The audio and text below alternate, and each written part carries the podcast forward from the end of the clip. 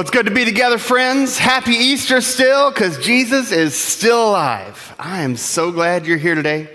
My name's Ethan, one of the ministers here, and uh, we're continuing in this series, Back to Life. The principle is simple Jesus is alive, wants you to be alive, and intends to bring you life. Uh, just a little bit after the verse that Laurel read, it says, We are God's handiwork, created in Christ Jesus to do good works, which God prepared in advance for us to do. We are meant to do great works. We've got, we've got ministry to accomplish. God has a life for us.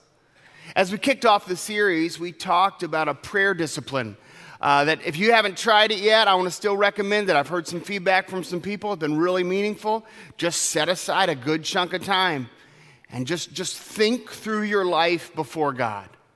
And just say, every, God, every place, God, where I can just kind of stay on autopilot, I'll just stay on autopilot. That'd be great. But if there are places that need to change, if there are places where I need to make a move toward life, you just reveal that to me and make me make that clear. I've had some meetings last couple weeks with people that feel like they've just learned so much about God's direction from their life just by setting aside that time for prayer.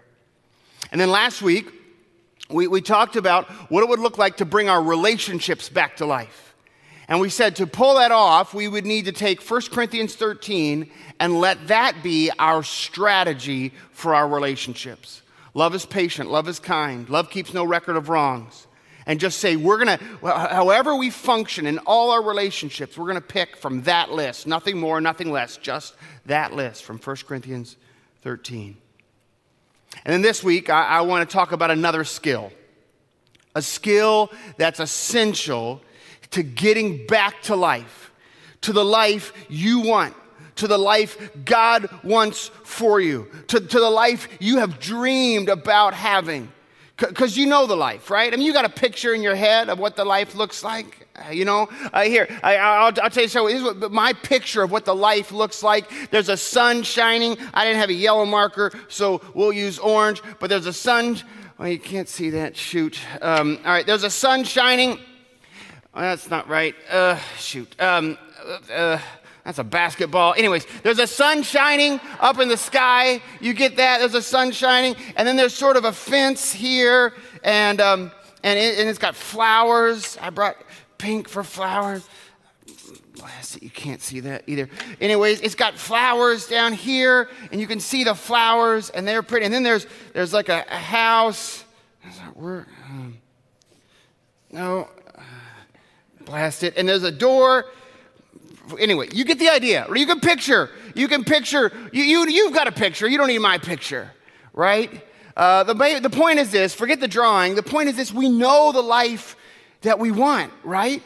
Or at least we have a sense, we have a sense that there is a life out there that we could want or would want. And then in contrast to the life we want, there's the life we have. Ooh, let's pretend that's what I was drawing. Yeah, that's what I was drawing. I was drawing the life we have. And there's a gap. There's a gap between the life you want and the life you have. Do you know what I'm talking about? You know? It might be a professional gap. There's the job you want and the job you have, or the job you deserved and the job you have, or the job you earned, or the job you once had and the job you had today. Maybe there's a relational gap. The relationships you wanted, or the quality of relationships you had, or the, the number of relationships you had, and, and the relationships that you've got. Maybe it's a personal gap.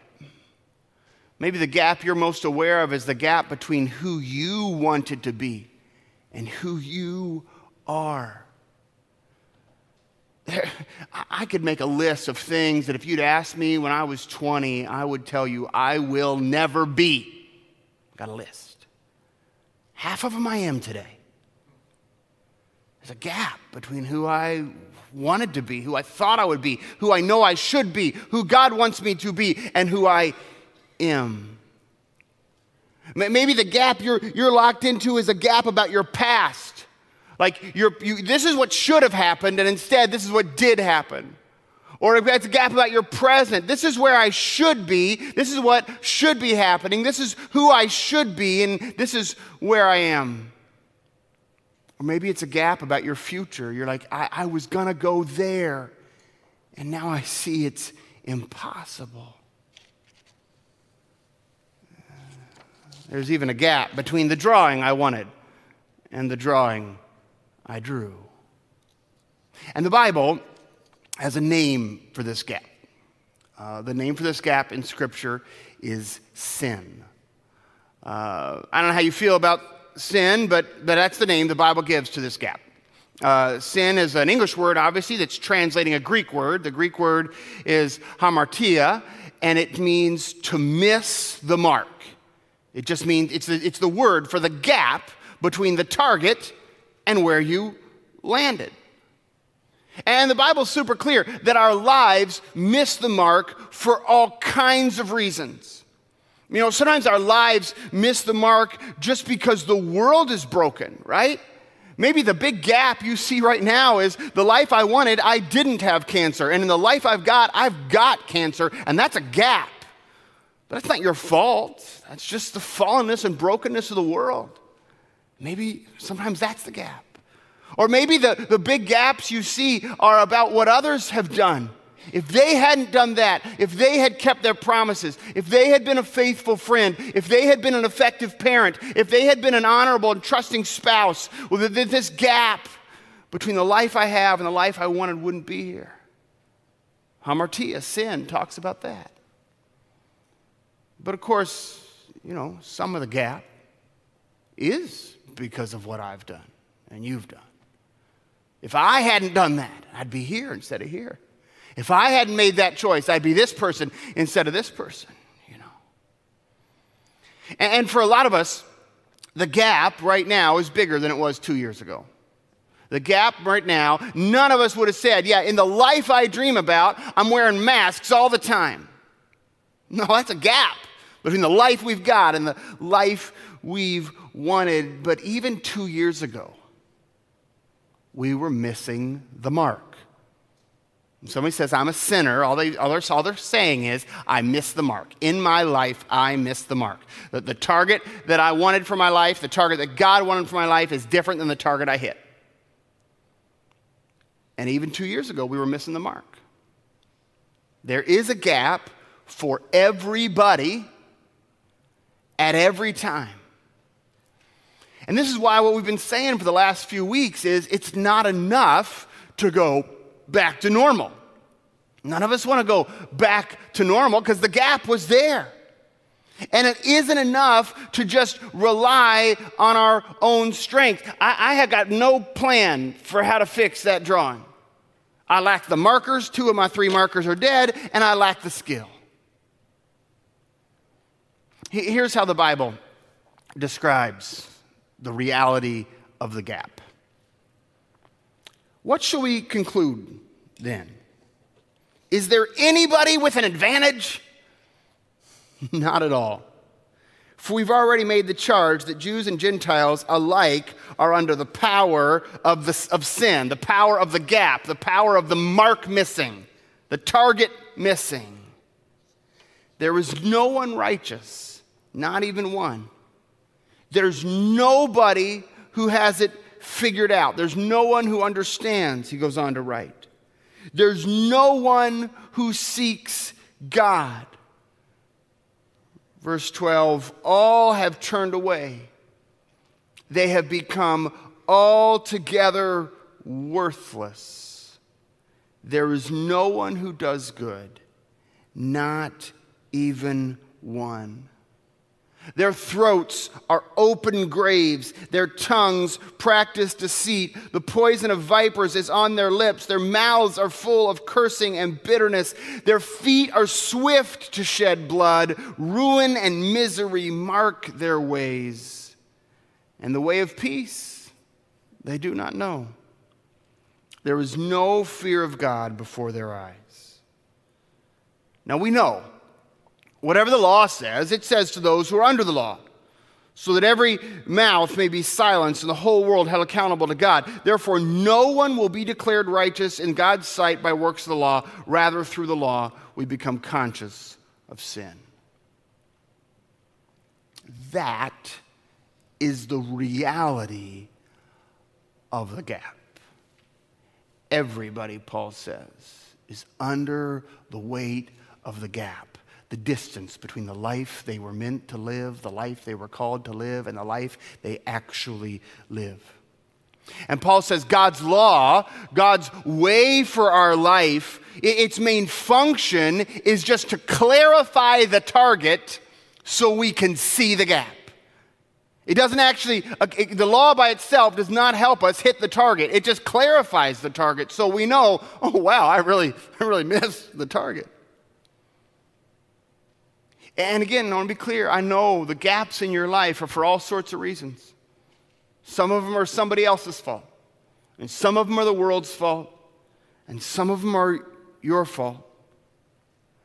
But the gap's there, Paul says, for everybody, all the time. Nobody has an advantage in this contest. There's nobody who's kind of up, who's winning this game. And how we respond to the gap, of course, varies a lot.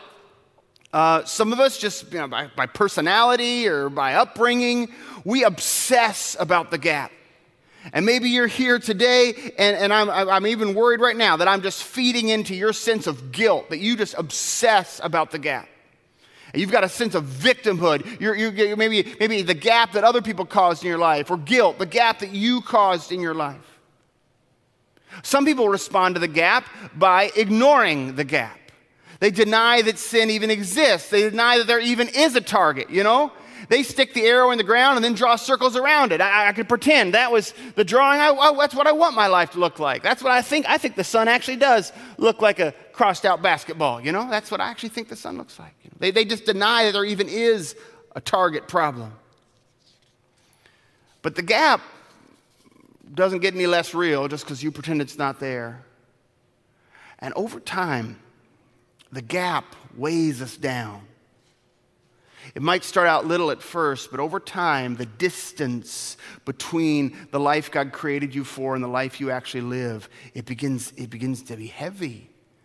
The wages of sin increase and the weight becomes unbearable, and soon we can't even live the life we're living, much less living the life we were made for.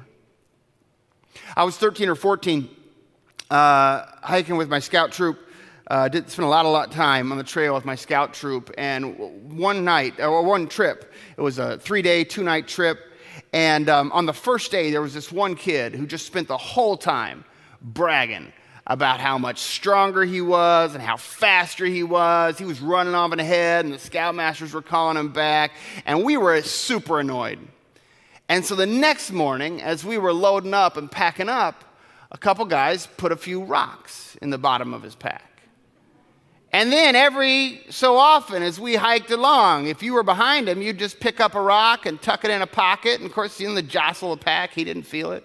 Or if we stopped for a break, somebody would take some big rocks and put them in the top and kind of pack him in where he wouldn't notice, little by little, so he never noticed that the pack was getting heavier and heavier. And pretty soon, he wasn't the fastest in the troop. Not long after that, he was in the back of the line, huffing and puffing, barely making it, and we were delighted.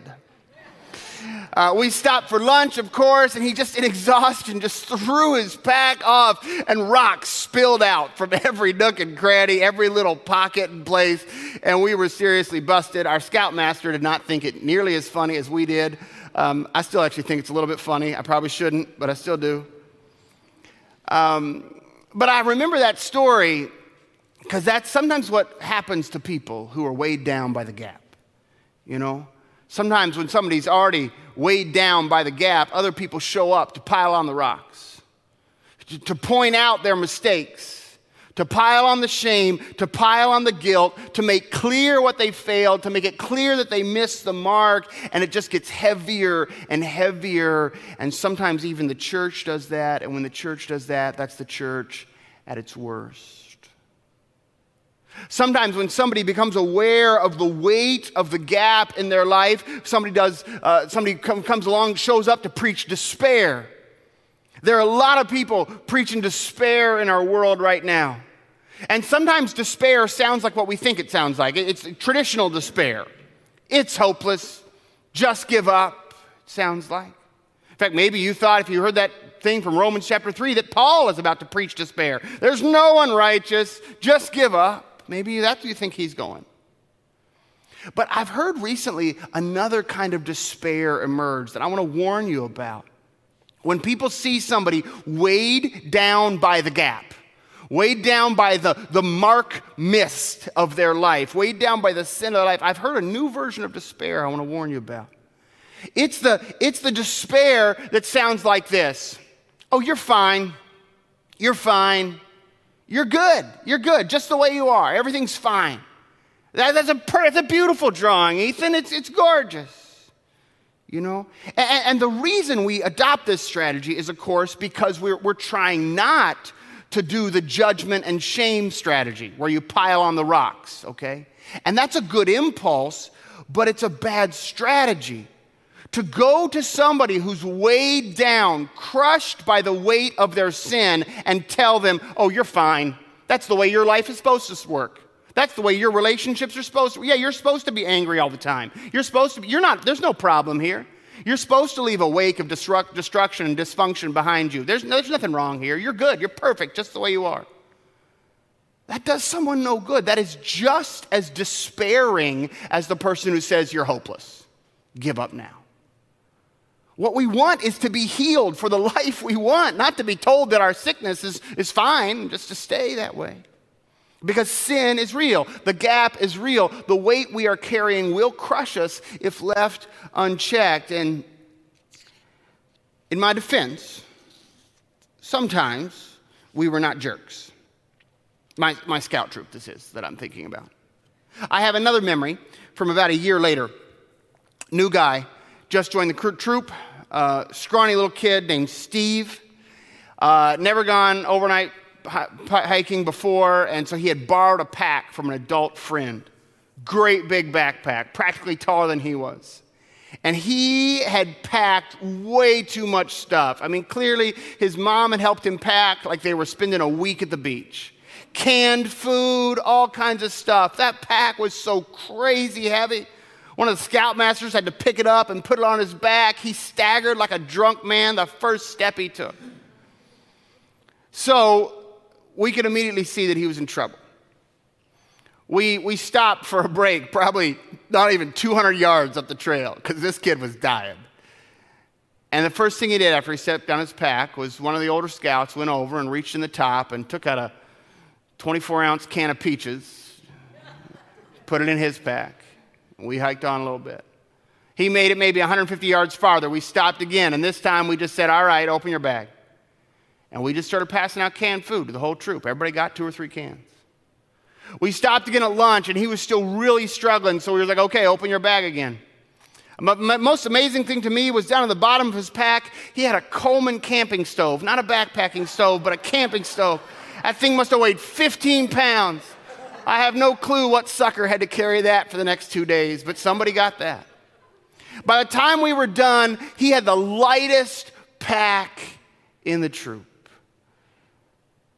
because people saw the weight and they said, Let me help you carry it.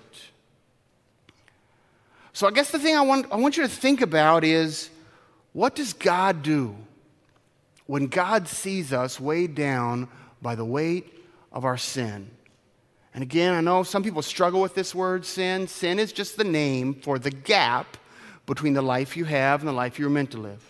There's the sin of the world, which affects us. There's the sin of others, which affects us. There's our own sin that affects us. All the ways that we fall short of God's good intention for our life.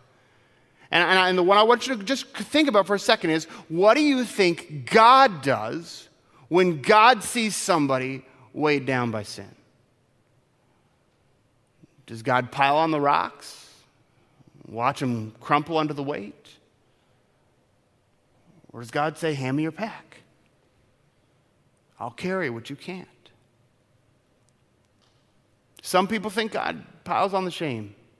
I know that people, their whole conception of God is that God is there to kind of widen the gap and broaden the gap, that, that somehow God gave us God's law to increase the burden of our sin. But God's law does not increase the burden of our sin, it merely clarifies the reality of our sin so that we can have it dealt with. This is what God does. Paul goes on, after he makes it clear that everybody's got a gap, he says this, but now, apart from the law, the righteousness of God has been made known, to which the law and the prophets testify. This righteousness is given through the faithfulness of Jesus Christ to all who believe. There is no difference between Jew and Gentile, for all have sinned and fall short. See that? That's the gap. We fall short of the glory of God.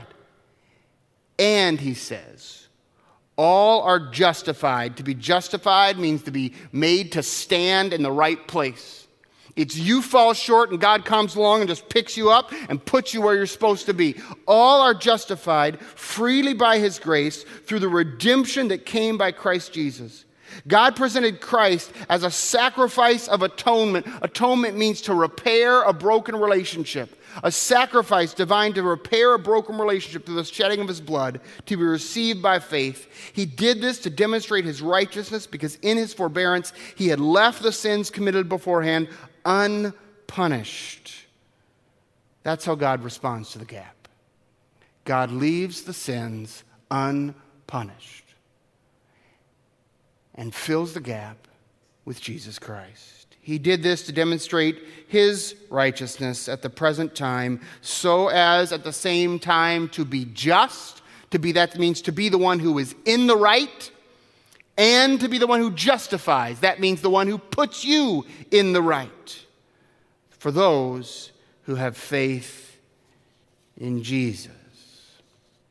That is what God is like. God sees a life that doesn't hit the mark. And God says, Oh, let's just have a do over. Let's just start clean. Let's just leave all of this unpunished. I wish God could go back and talk to my art teacher. If we could just leave all of Ethan's drawings unpunished, that'd be awesome. God says, I will cancel the debt. I will pay the price. I will forgive your sin.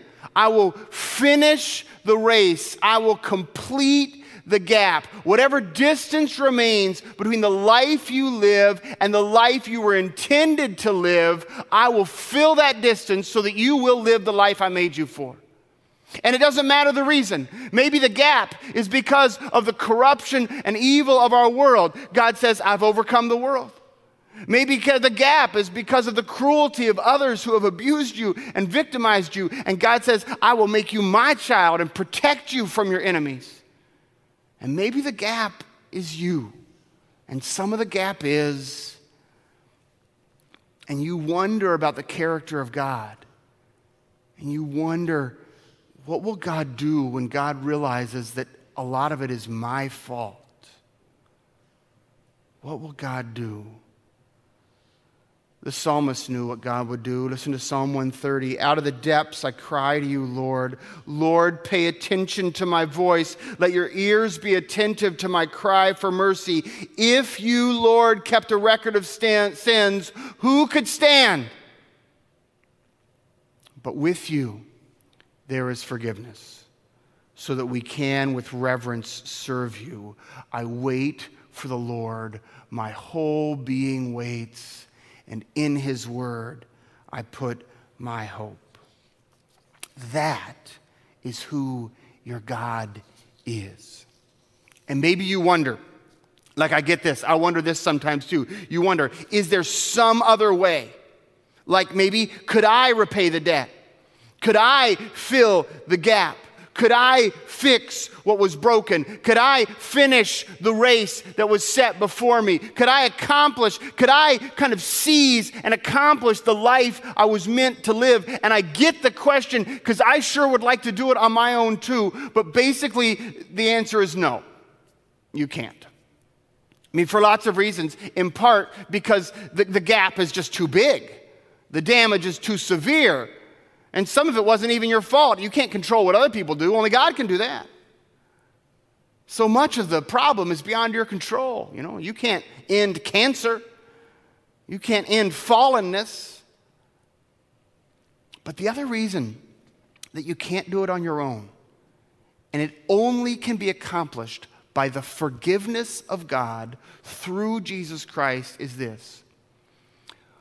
Most of the debts we owe to God, most of the gap, is the kind of thing that can't be paid back.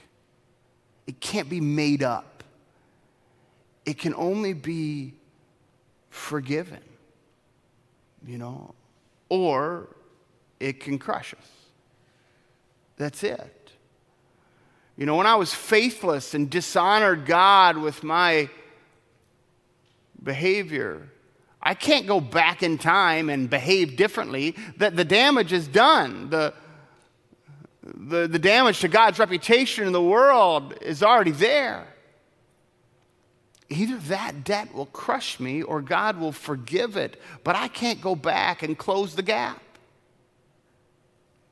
And this is why God wants so much for you to trust in Jesus Christ. This is why churches put energy into telling other people about Jesus.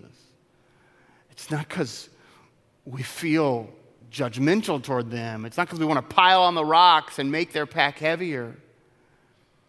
It's because your life and my life and everyone's life can only be made whole through the forgiveness that God grants. There's just no other way given to us to close the gap.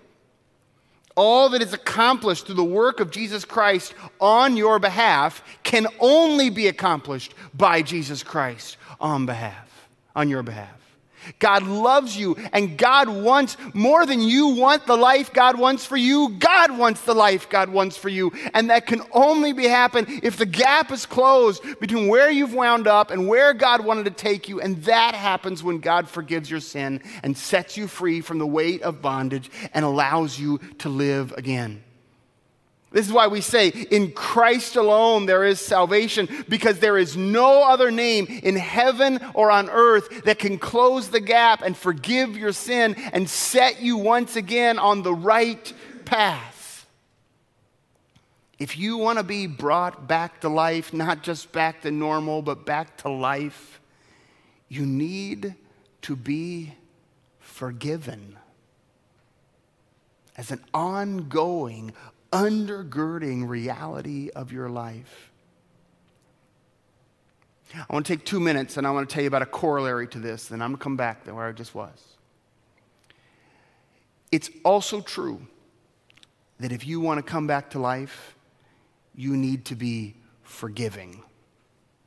I just want to let you know, and I wish this wasn't the case. I wish there was some other solution to this, but I want you to know that, that in the same way that the debt you owe to God for your sin is a debt that can never be repaid, it can only be forgiven. That's true of most of the ways people have done you wrong too.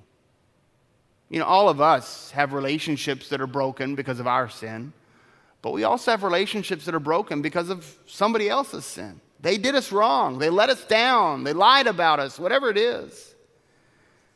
And, and here's the thing Relational debts like that can't be paid back. Now, they could go and tell the truth. I'm not saying they can't repent, they can change, but they still can't un, you can't unthrow a punch that was once thrown. You can't unsay a cruel word that was once said. You can't unlet somebody down that you once let down. Right? You can't unlose your temper when you lost your temper which means debts like that cannot be paid back, they can only be forgiven. This is why Paul writes, bear with one another. And if someone has a complaint against the other, uh, just listen, if someone has a complaint against the other, and, and, I sort of expect Paul to say, well, then stick it to them for all they're worth. Get, your, get, get it back. But he doesn't say that. He says, let him off the hook. As the Lord has forgiven you, so you must forgive. And I just want to tell you some of you right now today have a broken relationship that you would like to see healed. And you are waiting for someone to repay a debt that they can never repay. Even if they wanted to, they couldn't pay it back. And, the only way, the only way forward is going to be for you to just say, I forgive you. You don't have to pay back the debt. Now, we could talk more about what, you know, repentance is part of this and new patterns of life are part of this. I'm not saying stay in a place, relationship where you're getting abused. But I'm saying if you're waiting for them to pay something back they can't pay back, well, you'll wait a long time. Some of you have a broken relationship with yourself for the same reason. You let yourself down. Maybe you let yourself down in one big act of foolishness. Or maybe you let yourself down systematically over decades. And you're so mad at yourself and you won't forgive yourself. And I just want to tell you, you can't pay yourself back. That's, a, that's an unpayable debt. God is ready to forgive you. Maybe you should be ready to forgive yourself. Because the Bible's just super clear that all of us who have been forgiven by God, listen to this, all of us who have been forgiven by God are expected to share that same kind of forgiveness with others. But if you want to be a forgiving person, it starts by being a forgiven person. And when you pretend there is no gap, God cannot forgive you. What is there to forgive? When you pretend everything's fine, there's no sin to look at here, what is God supposed to do? When you pretend that you know how to fix the gap and you don't need God's help, God cannot forgive you. For you have said that's your responsibility, not God's. But when you are honest with God, that the gap is real, and that you can't close it on your own. That there's a difference between the life you do live and the life you wish you lived, the life you should live, the life God calls you to live. And that difference is a name, hamartia, missing the mark. In English, sin. When you're honest with God, that it's there and it's real and you can't close the gap, and the results of your sin are making the life you live not the life you want to live, and making the lives of those around you not the lives that you wish they could live and God wishes they could live. When you do that, God is faithful and just to forgive. That's what God does. And Jesus says, Come to me everybody who's weary and heavy laden, crushed by the gap. And he says, I'll give you rest. And if you want that, if you want God to close the gap, to pick you up and place you in the right place, to forgive your sin, pay back the debt, and set you on the path to life, if you want God to unburden your life and forgive everything that you've done wrong, if you want God to protect you from your enemies and protect you from the fallenness of the world, you might wonder well, what do I do? How do, how do I get, get into that? That sounds pretty good. Well, Peter was once asked that question, and he said this Brothers and sisters, repent and be baptized, every one of you, in the name of Jesus Christ, for the forgiveness of your sins, and you'll receive the gift of the Holy Spirit. And that invitation has not changed. Still today, if you want God to pay back your debts and set you on the right path and close the gap, we respond the same way. We repent to turn from our own way to God's. We're baptized into Christ. We receive forgiveness of sins and new life in the Holy Spirit. And I just want to say if that's a decision you've already made, then today, would you just go back to God? I'm going to pray in just a second. Would you just pray with me? Would you just go back to God and say, God, I still depend on you to close the gap? I still depend on your forgiveness in my life. And if that's a decision you've never made, I just want you to know I think you should. God is desperately waiting for you to accept his opportunity to forgiveness. God loves you so much, and God hates the way that you are weighed down by your own sin and the sin and brokenness of our world. And God wants to lighten your load. And I would just pray that you would do that. We're going to sing some songs here. Uh, first, about the way we should be loving to others, because we are forgiven, so we should be forgiving. And then we're going to talk about Christ and the salvation he offers. And if you need to take a step of baptism today, or you just want to talk to somebody about, I want to be forgiven, I want my debts paid, I'll be up front. You can come talk to me while we sing. Let's pray. Gracious God, we wish the gap wasn't real, and sometimes we pretend it isn't.